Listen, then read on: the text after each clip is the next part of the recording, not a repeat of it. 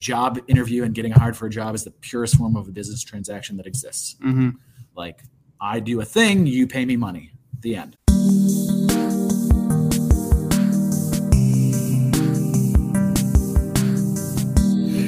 All right. So, welcome to the Career Therapy Podcast. This is episode three with Cory. Cory, introduce yourself to the people, where you work, and what you do. Yeah, sure. My name's uh, Cory Davis. I work at a company called Infutor Data Solutions, uh, and we license uh, consumer data. And I sit in a, in a sales function. Very cool. And I wanted to chat with you today because we've been friends for many years, and Unfortunately, unfortunately, and you you are like basically the epitome of sales to me. And I work with a lot of sales folks, boy. and uh, and I just feel like there's a lot of stuff that we talk about um, that would be really useful from your ideas on how you chose your career to how you branded yourself personally and professionally around it, as well as your thoughts on money and investing and things like that. So I just kind of want to start the conversation today and learn a little bit about when did you start thinking about sales as a viable career path? um, six months after I started doing sales. Oh, really? Yeah. Uh, so I mean, I was I was one of those kids where in college I was one of those that was like, I'm so good at marketing. I don't have to be one of these lowly, terrible salespeople. and to a degree, for a little while, that was true. Uh, and then three months after I got out of college and got the job at the big fancy agency, um, I realized I hated it. And I realized that they didn't like me very much because they fired me. Uh, and so I was out of a job um, and uh, needed to find something else to do. And, you know, the only opportunities at the time were, were sales jobs. Um, so I went on a bunch of interviews and just kind of picked one. Um, and the rest is history. Probably a blessing in disguise, though, looking back. Yeah, Yeah. a, a thousand percent. Yeah. I, uh, my first job out of college, I kind of wish I got fired from it. One of my things, um, one of the things I realized while I was there was I was like looking around at management and stuff. And I, I talked with like 15 people um, that were a lot older than me. And I, I was like, Mhm. hey, you guys have been working here for a while. Um, what do you think? Like, how's how? I think I asked everyone the same question. I said, what are you most excited about? And it was the most depressing series of conversations I've ever had in my life. Yeah. And so um, it was one of those things where I started seeing like, oh, this is one of those companies where they don't they don't fire people. They just move them around to other parts of the company. Yeah. And I was like, God, I wish I wish that that wasn't true because maybe I could get pushed out. But let's jump back into, you know, you you were out of that role. You're looking for the next thing. It's Yeah. all sales jobs. Yeah. What was standing out to you when you were seeing that? So I mean, I. I mean, still today and, and likely forever, um, I, I I'm passionate about marketing and advertising. So um, I was able to find a couple of jobs that were selling things that were marketing and advertising products. oh, cool. Um, so that kind of helped me narrow down the search some. And then, you know, basically the first reasonably good opportunity that popped up where they offered me a job, I took it. As as 10 years into my career, as I think about like the two kinds of sales people, I think there are those who uh, just really love to sell, you know, heavily kind of money motivated and transaction focused and always, you know, that. And they'll sell anything to anybody um, because they like the activity of selling. I've always been whatever the other one is, which is, I think, uh, those who really care about the kind of product that they are selling, which then makes the actual selling part just sort of, uh, you know, an extra piece really around spending all day, every day talking about marketing and advertising, Mhm. you know? Um, yeah. And that's basically what I've been doing for 10 years. Selling, marketing, and ad advertising. Yeah, marketing and advertising things. So it's been print advertising at the very beginning. That was that first job. Uh, then it was websites. Then it was digital marketing programs. Keep in mind, like 2010 was when I started. So like digital marketing was not really what it is today. The internet was, you know, felt really new then. Um, I know.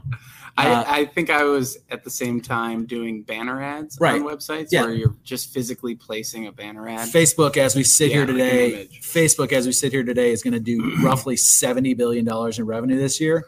In 2010, they did like a billion dollars in Mhm. revenue, right? So, um, so all that stuff was very new still, um, and so it was print advertising products, um, a little bit of digital, then it was websites, then it was software as a service, um, other digital marketing programs into now data and sort of a data as a service kind of model. What was it about marketing that stood out to you? Why that industry? Because I not finance. it's not finance. okay. Was finance like the other, the only other? yeah, I went to business school. I mean, I went to I went to not not B not Mhm. B school, but I went to an undergrad at a business college where it was like uh, finance, accounting, HR, you know, management, whatever that is, uh, marketing. Yeah, Those are the options. I went to an average state school, um, and so you know, when I ended up in the business school, it was just kind of like, all right, well, I'm not doing any of those other things, so I'll do this thing. Uh, and then through that process, I got really passionate about brand, about you know, messaging, about you know, controlling the share of mind, hmm um, which is, I think, still the main thing that I think about all day. controlling day. share of mind. Yeah. What do you mean by that? Like Nike means something. hmm Why?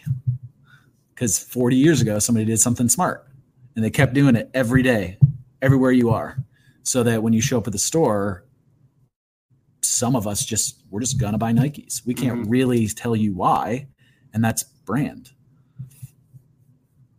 Yeah, I think it's really interesting to me to think about that because there's two things that stand out about what you're talking about that I think are really applicable to anyone who's trying to build their career. The first one is to know what, I mean, in your case, like what kind of salesperson you are. Yeah. Because there are those two different kinds. But then also to narrow in on on a field or a Yeah. category. I, I try all the time to get people to think like, okay, you're in sales, and you like you said, there's two different kinds of salespeople. So you're in sales and you want a job. Yeah.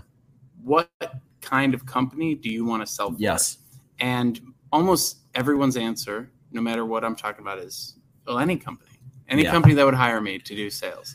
And that ends up becoming a real issue because if they go talk to Nike, let's say, Mhm. and Nike says, Well, why do you want to sell Nikes? Their answer is because I want to make money. Yeah. And then Nike goes, Well, good for you. So does everyone who's in Right. sales. Right. So um, obviously you're in camp two, but like, what are your thoughts on those two camps? And like, how did you end up finding yourself? Did you ever think you were in camp one at any point, or you always No. just in camp two? Well, I mean, um, I don't think I really was able to understand the differences um, at the beginning. Mhm. Um, I certainly understand the differences now and and see them in myself and see them in my colleagues and people that I know. Uh, very much being in one or the other camp. Which, by the way, there's nothing wrong with either Right, camp. right. Right. But you have to Um, know how to sell it. Right, but so I think there are there's certainly the the the type of person who like loves just loves selling. Like I don't love selling. I love marketing and advertising and really I love having impact on somebody else's business. That was really the main thing early on that I figured out was that if you if you're a marketing person and you go work at an agency like I did, um, you work for a bunch of clients, and those clients are going to do just fine whether you're helping them or not. hmm What I figured out in in selling, especially where I started, which is like small businesses, is if I could persuade them to do the thing that I thought was the right thing for them to do, 12 months from now when I came back, their business could be dramatically improved. hmm Um, and basically, if I could get them to trust me um, through actually like really know what I was knowing what I was talking about and really caring and not just being there for the deal, for the money, Mhm. for the contract, um, then ultimately that would feed into like a forever reputation and brand and whatever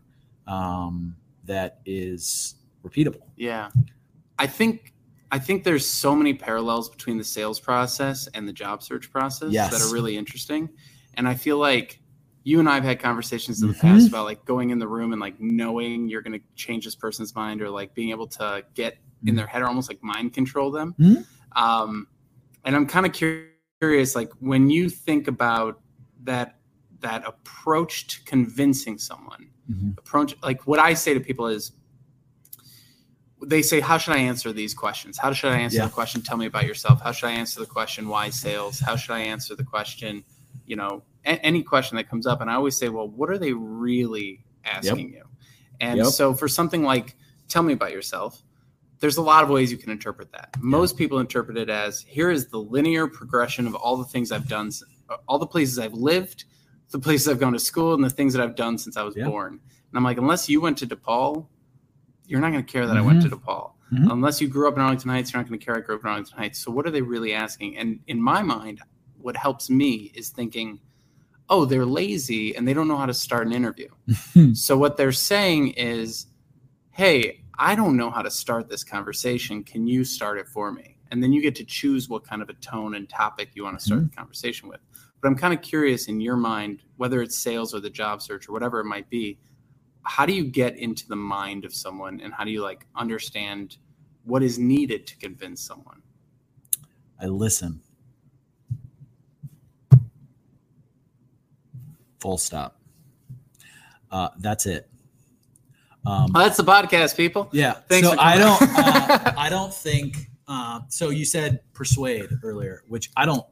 I understand that I said it earlier. Also, I think convince. I not don't- persuade, I don't like that concept hmm because basically the way that I view selling is um, if I'm in a room uh, talking to somebody who, eh, if I'm in a room talking to somebody uh, that shouldn't buy my thing, um, then I'm about to leave that room hmm um, if it's a good idea for them to buy my thing, um, then like they're going to basically have to remove me from the room.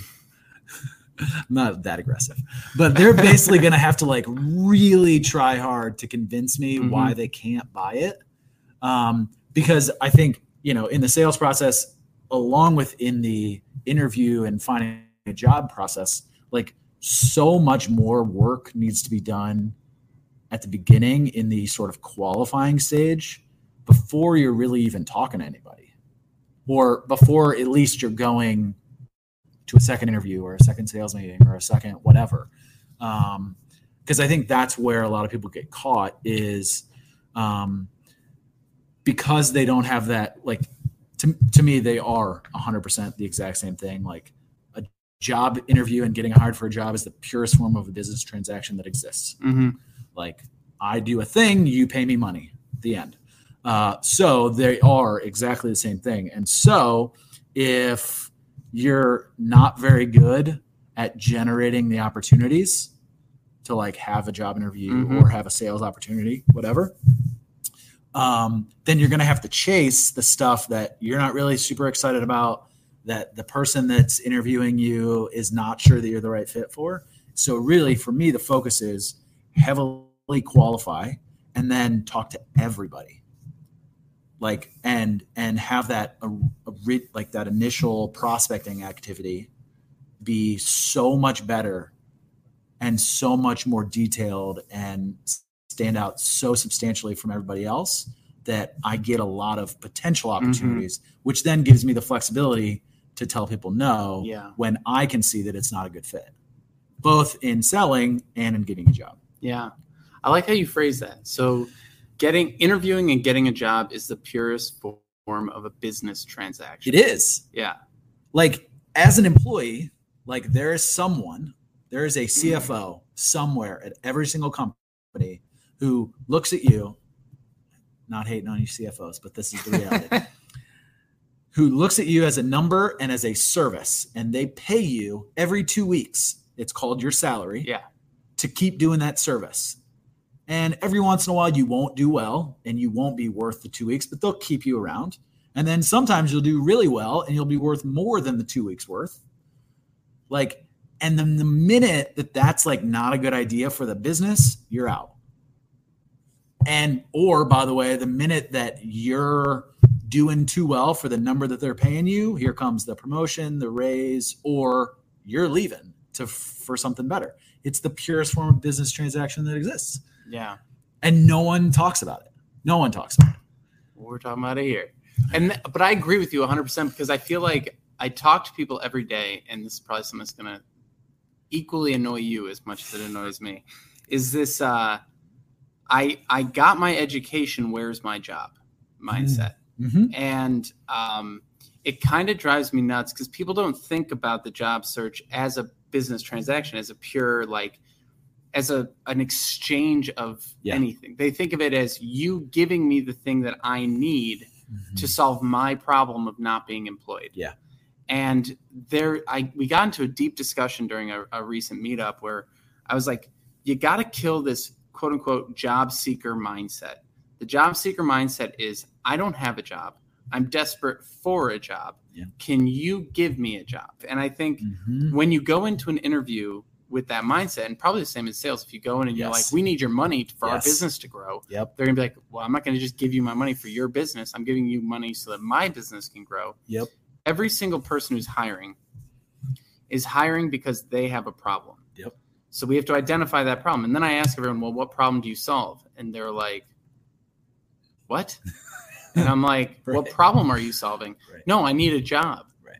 No, people don't just have money lying around. There's Yep. no magic money wand. Yep. And so this idea of like, we, I used to phrase it, or I was phrasing it the other day as um, the consulting mindset versus the job seeker mindset.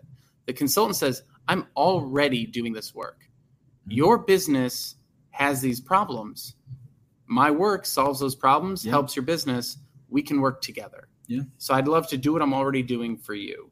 Mhm. A job seeker says, I've got nothing going on. Yeah. Can you fix that for me? Yeah. And so I'm curious what that might spark in your head. Um, so in in selling, to me, uh, and I think to a lot of people, the most dangerous um, kind of salesperson is the desperate salesperson.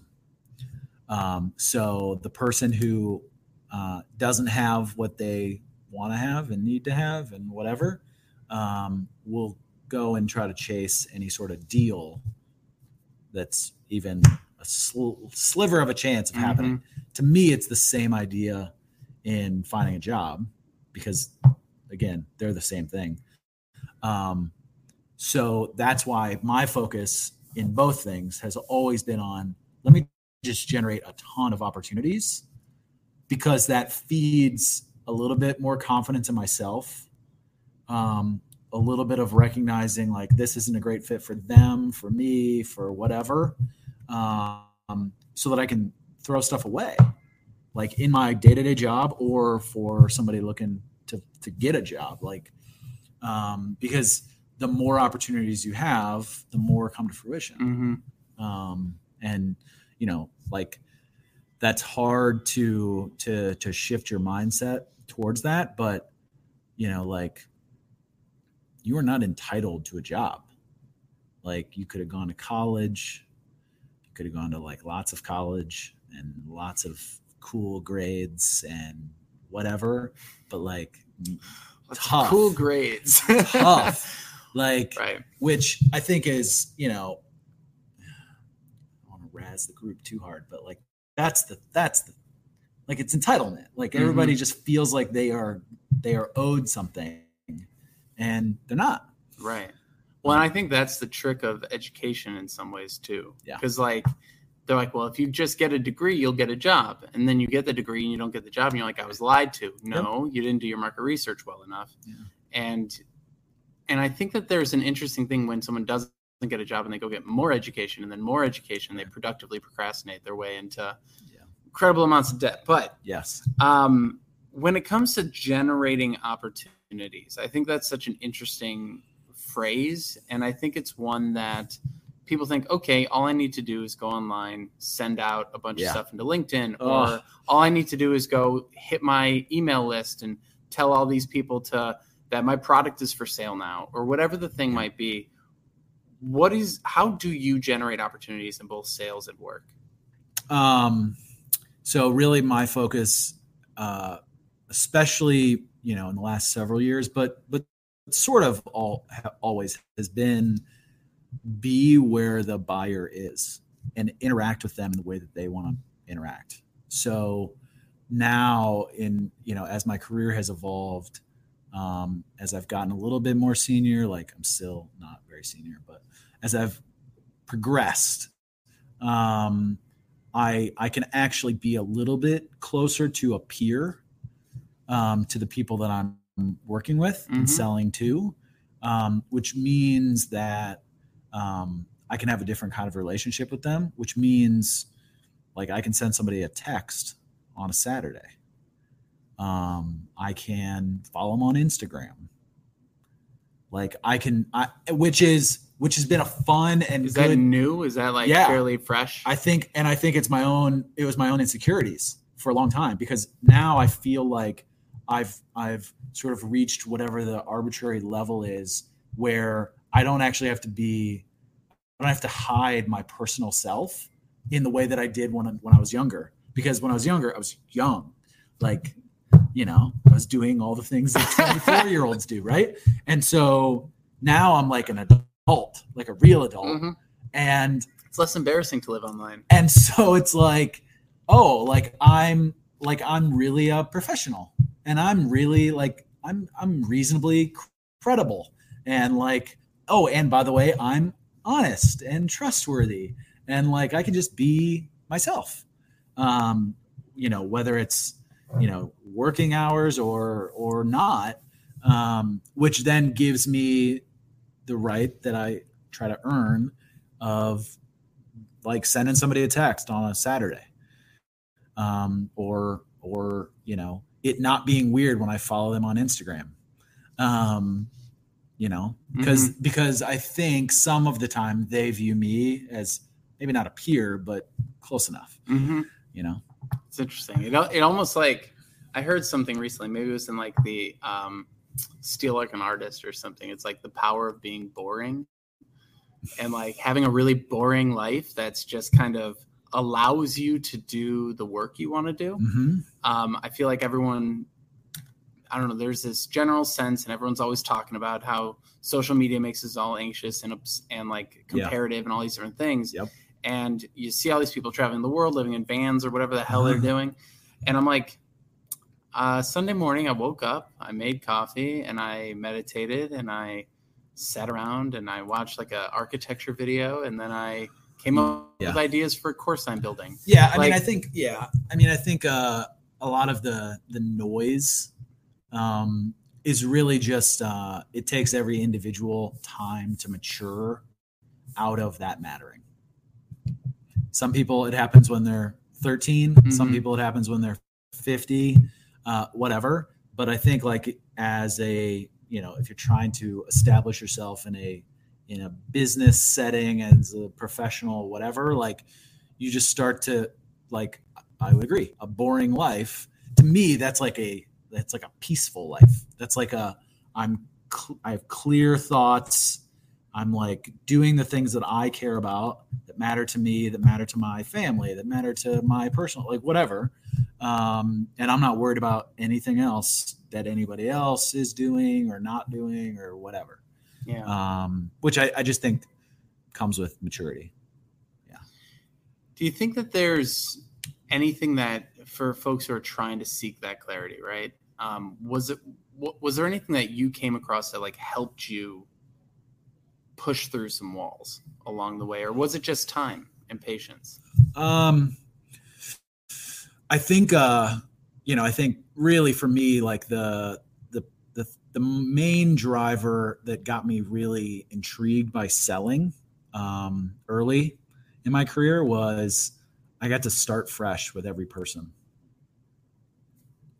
They had no idea who I was. They had no preconceived notions good or bad, um, which meant I w- had full right to absolutely, completely fail and embarrass myself and look like an idiot, or for them to trust me and like kind of think that I was an okay person and that I actually had something good that I was talking about that would actually help them.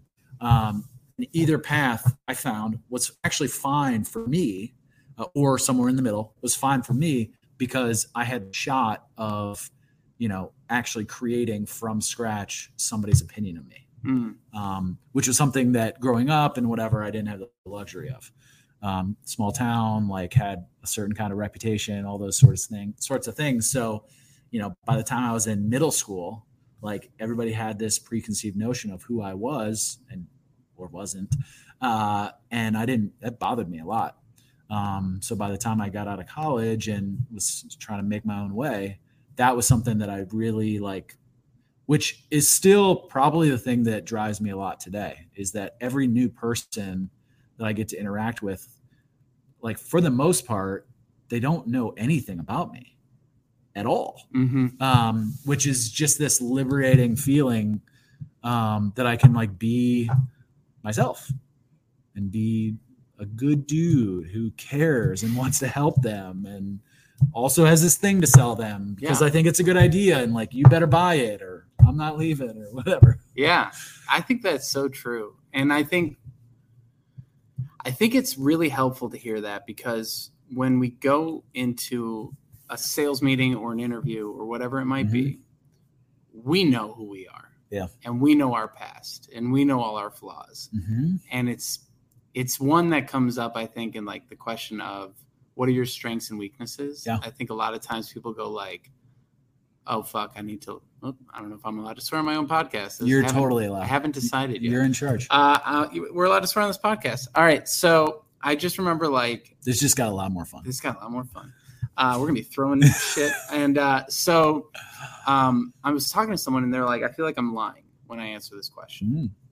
and I feel like a lot of times in sales, people feel that way too, because maybe they're selling something that is going to exist or something that's new to them that they don't know all the ins and outs of. I'm Mm. sure there's a million different insecurities that pop up in sales as Yeah. well.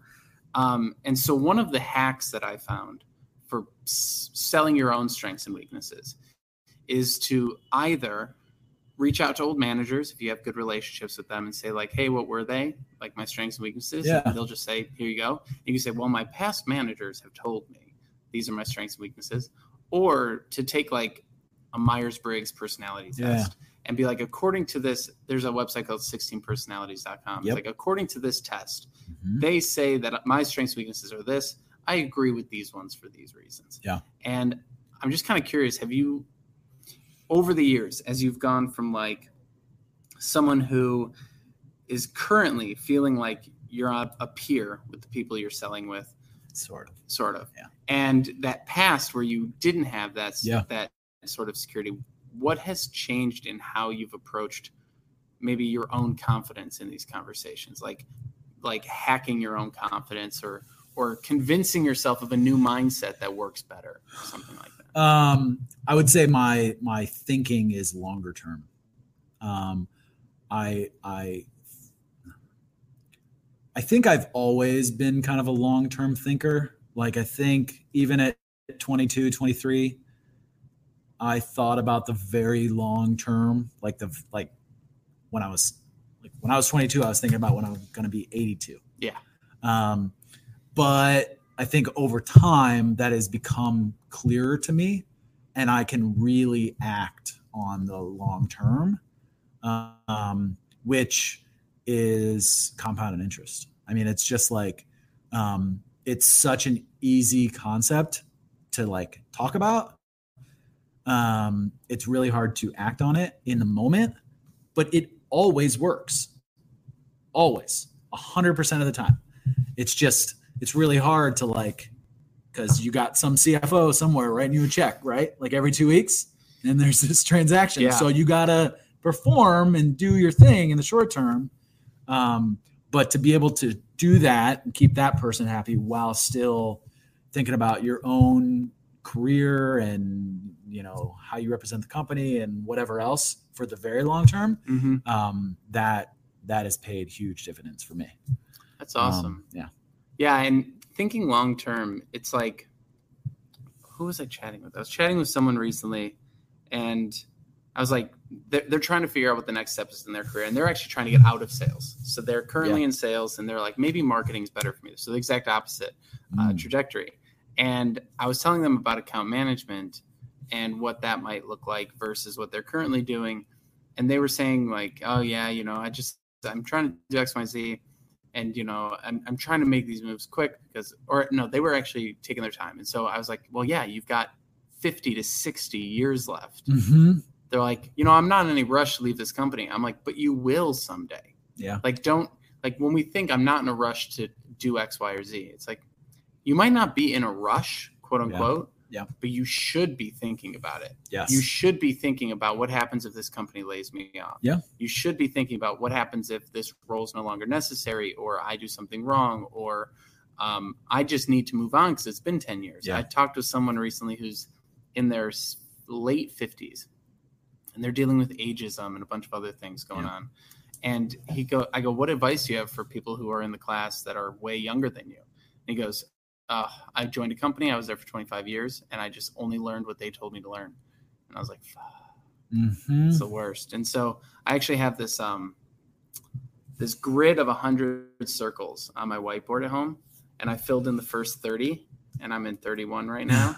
Okay. And I'm like, there's a lot of damn circles left, yeah. and I've only really been productive in like six of these circles. Right. So like the first 10 are nothing, the 2nd 10 Uh-huh. are a mess Yeah. half of the fir- half of the th- uh, the twenties were a mess. Yep. And so I'm like, okay, so there is if I could do that much in one circle, think of how much I can do in the next forty circles, and it, it Mhm. really does help put things into perspective. Yep. Um, when you're thinking long term, what are your thoughts around your like reputation or your personal brand? Because you have that marketing mindset, and you have that kind of long term thing, and I want to bring up what you said about Nike. You're Yeah. like someone many years ago made a strong decision Yep. that has rippled out. Yep. So, what are some of the things that you think you're either doing or want to do or have done with your personal brand that are going to have amazing ripples? Um, I mean, I think it's just for me, uh, it's just like be yourself. Like I actually think that the thing I sell now and the five things I sold before this are a good idea to the people I'm selling it to Mm-hmm. a hundred percent of the time. And if it's not a good idea, I'll just tell them, like, because there's plenty of fish in the sea, as Yeah. they say, right? So, so to me, like, it's really just it's kind of a compounding interest on, man, this guy's saying the same damn thing every day, and he's been saying it for years and years and years. Like that, I don't have to say anything new for that to be a unique brand Yeah. like like to be 22 and 23 and go on a bunch of these sales meetings by myself you know selling to small business people who it was they were basically like more than a few times people that eventually bought from me told me i'm taking this money out of my kids college fund to give it to you to buy this thing you only have to have that happen one time when you're 22 Right. before you're like, oh man, this is like a big thing. Like this matters. Mm-hmm. And so, like being honest and authentic and passionate, and the output of that being persuasive, um, and only ever being that, and only ever using this whatever the skill is that I have for good, not for bad, uh, matters. And and I think the longer that you can go keeping that that reputation, um, being a good dude who you know is authentic, Mm-hmm. the more it feeds the next thing, uh, and the thing after that, and the fifteen things after that. Um, yeah, and that that idea of using it for good and not for evil right Yeah. like um it's funny i had a conversation with a really good buddy when i was working at a credit card company and i'm like i don't know man i think credit card debt is horrible Mhm. and we're selling stuff that i know is messing up people's lives Yeah. and he he turns to me and he goes what are you talking about i use credit cards to finance my business and it has been an incredible thing that i was able to do and blah blah blah Mhm. I was like, all right, so there are many ways to view everything, right? Yeah. It's not just one way. Yeah. But at the same time, a lot of folks are under pressure from in, in the sales world Yeah. to to do let's say shady practices Yeah. in order to make sales. Have you ever come across a situation like that? And like, did you, how did you respond to it? Maybe if you want to talk about someone else, not personally, feel free. Uh, yeah, I mean, I think um, I think that is a an extremely regular occurrence. Um, you know, but thankfully for me, I've always been hardworking enough and talented enough that um, I could just basically say no. And that makes a lot of people uncomfortable, Mhm. especially people that I worked for. Um, but, you know, ultimately at the end of the day, that person cares about selling and conversions Yeah. and money. Um, and so I think I think you can be completely a thousand percent honest and authentic every single day, all day, and do extremely well in a sales role. You have to be really hardworking and reasonably talented and passionate about the thing you're doing to actually make that work. If not, you're going to fall into the trap of lying and you know Yeah. whatever you have to have stretching the truth. Yeah. I mean, like, it's hard to sell and sell a lot and do well while still being true and authentic and honest and and passionate about your thing. Yeah. Um, but it, it can be done. I know lots of people that do it Mhm. every day. Um, yeah. One of the things that pops into mind is this uh, expression, the kind no. Um, I think like this honesty thing, uh, there's so many people out there saying, just be yourself, be honest. Yeah. Right. And then there's the joke, well, what if you're an asshole? it's like, well, shit. Um, and so one of the things that I find so interesting is, is like honesty without kindness or without understanding or whatever word you want to put in there. Um, honesty without tact. Yep. Is not a good thing. Yep. It's actually a hurtful thing in most cases in interpersonal relationships, or it can be damaging to your business in a Mhm. lot of cases. Um, you have to be honest and helpful, or honest and like informative. Has there been any situation where someone's tried to be honest with you in a business sense, or in a, that Mhm. that it hasn't gone well, and what could they have done better? Um, well, so I would say the the most common thing, based on my personality type, I think, is the same thing, and my way of going about selling. Uh, a very common thing that I deal with um, is, you know, in in sales, the, the common things are like, who is the decision maker? What is the budget? When would you like to buy this thing? Right? Those are the basics Mhm. um, which is also exactly the same thing for interviewing for a job, right? Um, what is common, I think, probably because my output is pretty passionate and pretty excited and engaging, reasonably engaging. Uh, I think what happens sometimes is somebody who's not a decision maker will they will stretch the truth and say, "Yes, I'm the decision maker," because somehow they don't want to like let me down Mhm. like they think that that's letting me down to just tell the truth which is not something that i've fully figured out yet. Uh, i'm trying to figure it out every day. Mhm. um, but that's that's that's a scenario where i will get frustrated because i came with 100% truth and just like tell me like whatever like tell me no just tell me uh, kind of thing. And and so but that's that's it's my job to pull that out of them and get them to feel comfortable so it's 100% on me that they did that um, it's a very common thing that i struggle with Yeah. um, probably the biggest um, reason that sometimes that I don't sell something I'm trying to sell is Yeah. they're they're afraid to like let me down, which causes them to to not tell the whole truth. I see that a lot in the job search too, where companies Yes. will say, you know, you don't get the job. Yes, All right, we're not going with you, yes, even though they just spent the last five interviews telling you how much they loved you Mm-hmm. and, and so on and so forth. And so they don't know how to tell you no, so they send you the form email, even though you've invested Yep. 40 plus hours into this, which honestly isn't that much to be Mm-hmm. if you're thinking about it. But um, I actually had a situation. Uh, well, so so many people I work with complain like I'm being honest, but they're not, or I'm being kind, but they're being jerks, Mhm.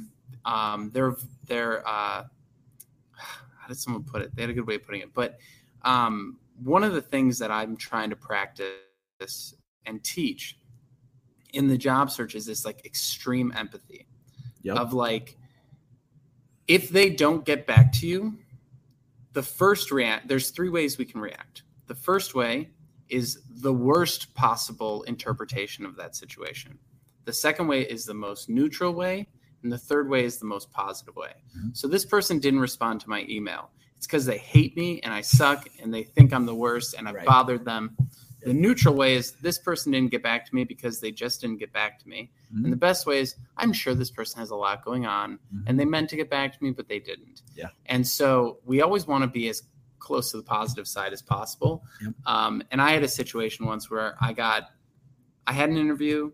They asked to reschedule. I gave them times and then I got ghosted for two months. Yep. And then they came back to me and they're like, Hey, can you jump on a call tomorrow?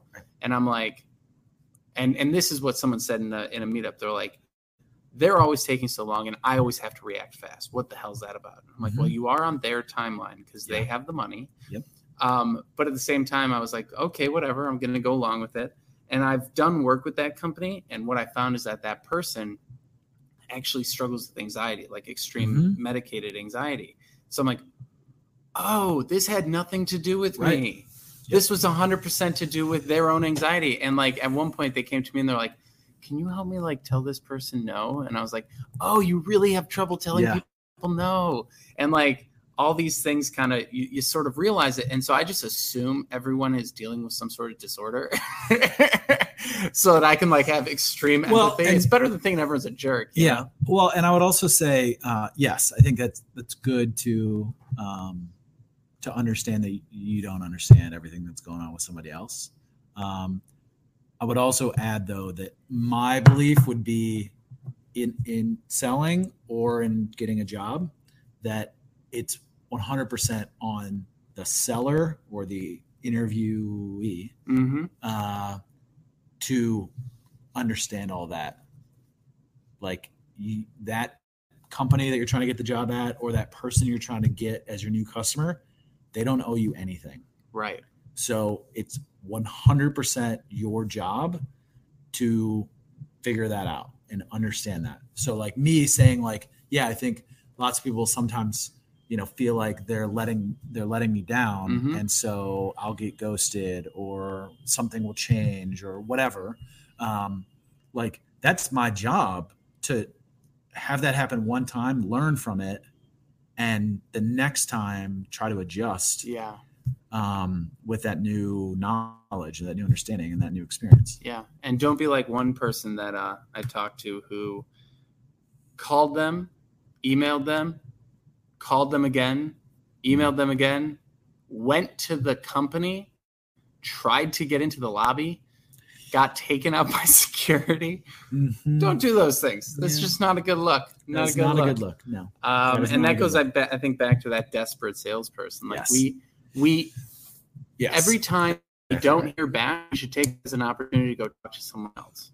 And I think that that's a really important thing. So as we get into the final, uh, you know, 15, 10 minutes of this of this conversation, I wanted to talk a little bit about money and dollar dollar bills, y'all. Yeah. Because um, in both sales and in in the career, it's I just love all the parallels between sales and career, by the Yep. way.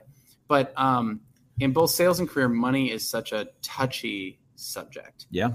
And I'm kind of curious.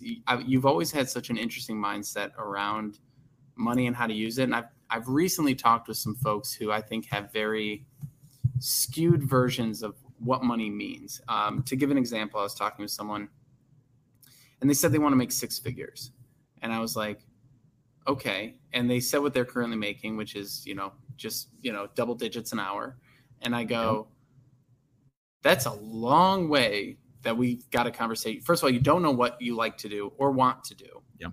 Just make six figures. And I go, why six figures? And they talked about uh, housing and they talked about how much money the median houses cost to buy. And they talked about the Mhm. blah, blah, blah, and all this stuff. And I go, yeah, but if you don't even know what kind of value you provide people, to expect six figures of value back from people, and going back to our conversation earlier, was they are giving you that money because you're giving them more value in Yeah. return. Yep. And and when we think about money as something that we deserve or something that we just want because we Yep. need it to live, it, it removes that part of the conversation. And so I just feel like there's a lot of weird views on money. And Yeah. I myself am, st- am trying to always like, what, how do you price things? How do you, Yeah. how do you get, how do you figure out like what this person can afford versus that person? I don't know. I, I just sort of want to open up the idea of money and negotiations. And I'll, I'll start it with negotiations. Yeah. In a negotiation, people are like, well, I want to make, let's say 80K. Yeah. And I go, no, no, no. What does this role earn? Yeah. Not what do you want to make? What does this role earn? If you were to hire someone for this job, what would you pay them if you were in the company's shoes? Yeah. That helps alleviate a lot of stress. Yeah. And so, kind of separating our identity from the dollar Yes. is where I've started Yes. to break this apart. I'm Mhm. kind of curious what your thoughts are on it. Um, yeah, I mean, I think um, first, like any dollar, like is like it's arbitrary. So, like, um, every single time that you're talking about money, like you have an idea of what that amount of money represents, and that person very much has a different idea of what that amount of money represents.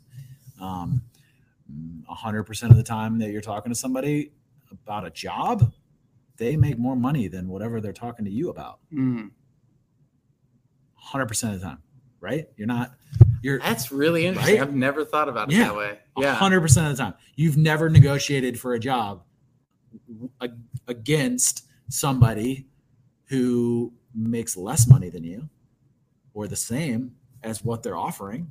Never. It doesn't exist. Right? Because that's a hiring man. That's likely pretty much it's going to be your boss. Yeah. Right? You're that's who you're talking to Hopefully, about. hopefully it's offer not like an HR person. if if it's an HR person or what, I have You're no a- idea. I have you're in a nothing to offer to that because that's yeah. never happened to me Yeah. once. You're talking to your boss, your future boss, you, that person's boss, the VP, someone some on the team, somebody yeah. up higher in the org, which means that they make more money. So eighty thousand dollars might be more money than you've ever made. It's likely less money than they've made in ten years.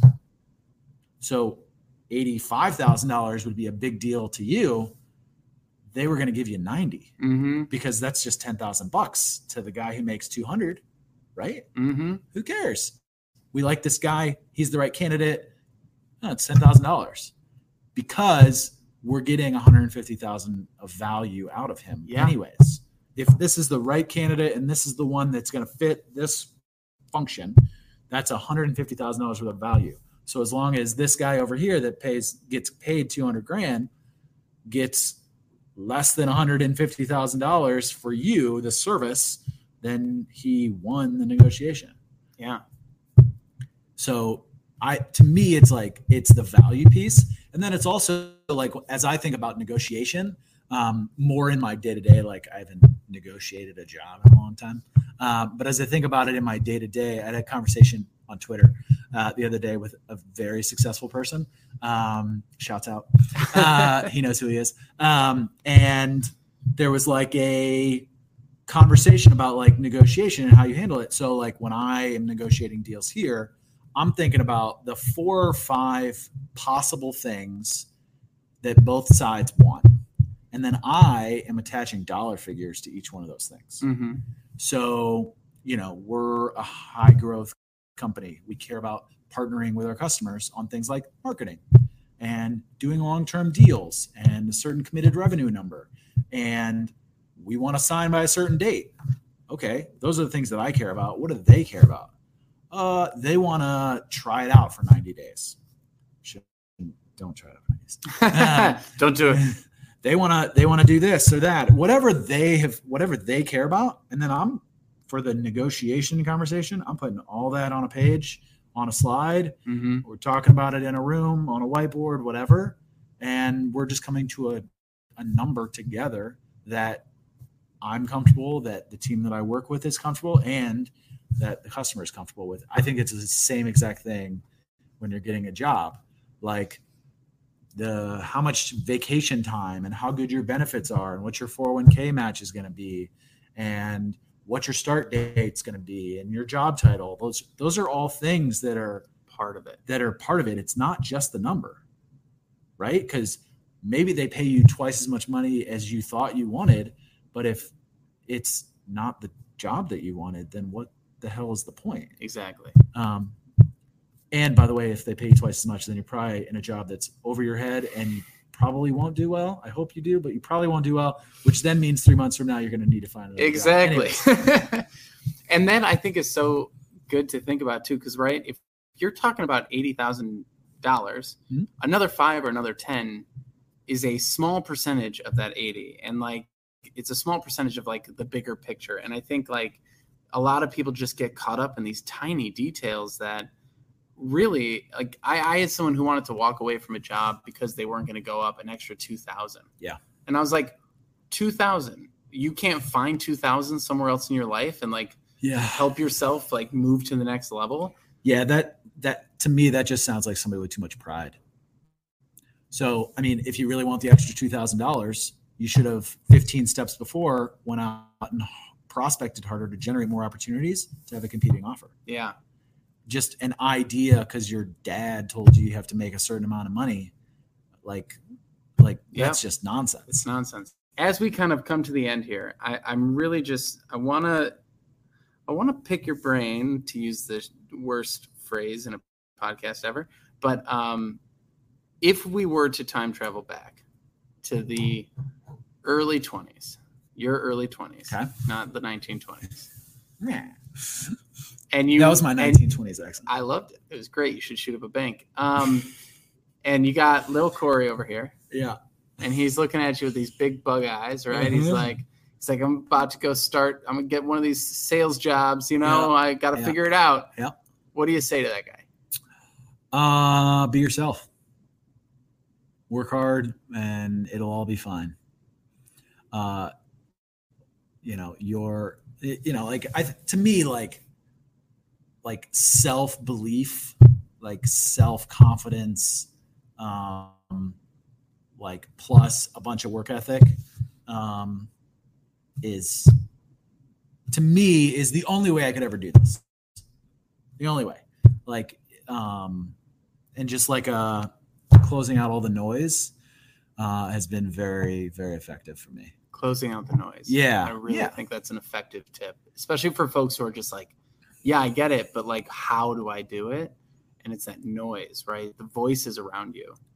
like i think if if you're trying to find a job and you don't have the email address of the ceo of every single company you're trying to get a job at you are doing something wrong like if you're not emailing that person of like yo by the way at six o'clock in the morning or eight o'clock at night when they actually will see the email Yep. Uh, or Saturday or whatever. Like, don't send it at two o'clock in the afternoon. Nobody's On a Friday. yeah, no one's looking at that. Yo, saw that you like golf. Uh, check your uh, office gift box in four days. I sent you some a club. I don't. I don't know. Uh, Club sandwich? uh, what a weird. uh, saw this job posting. Uh, think I fit this in these six ways.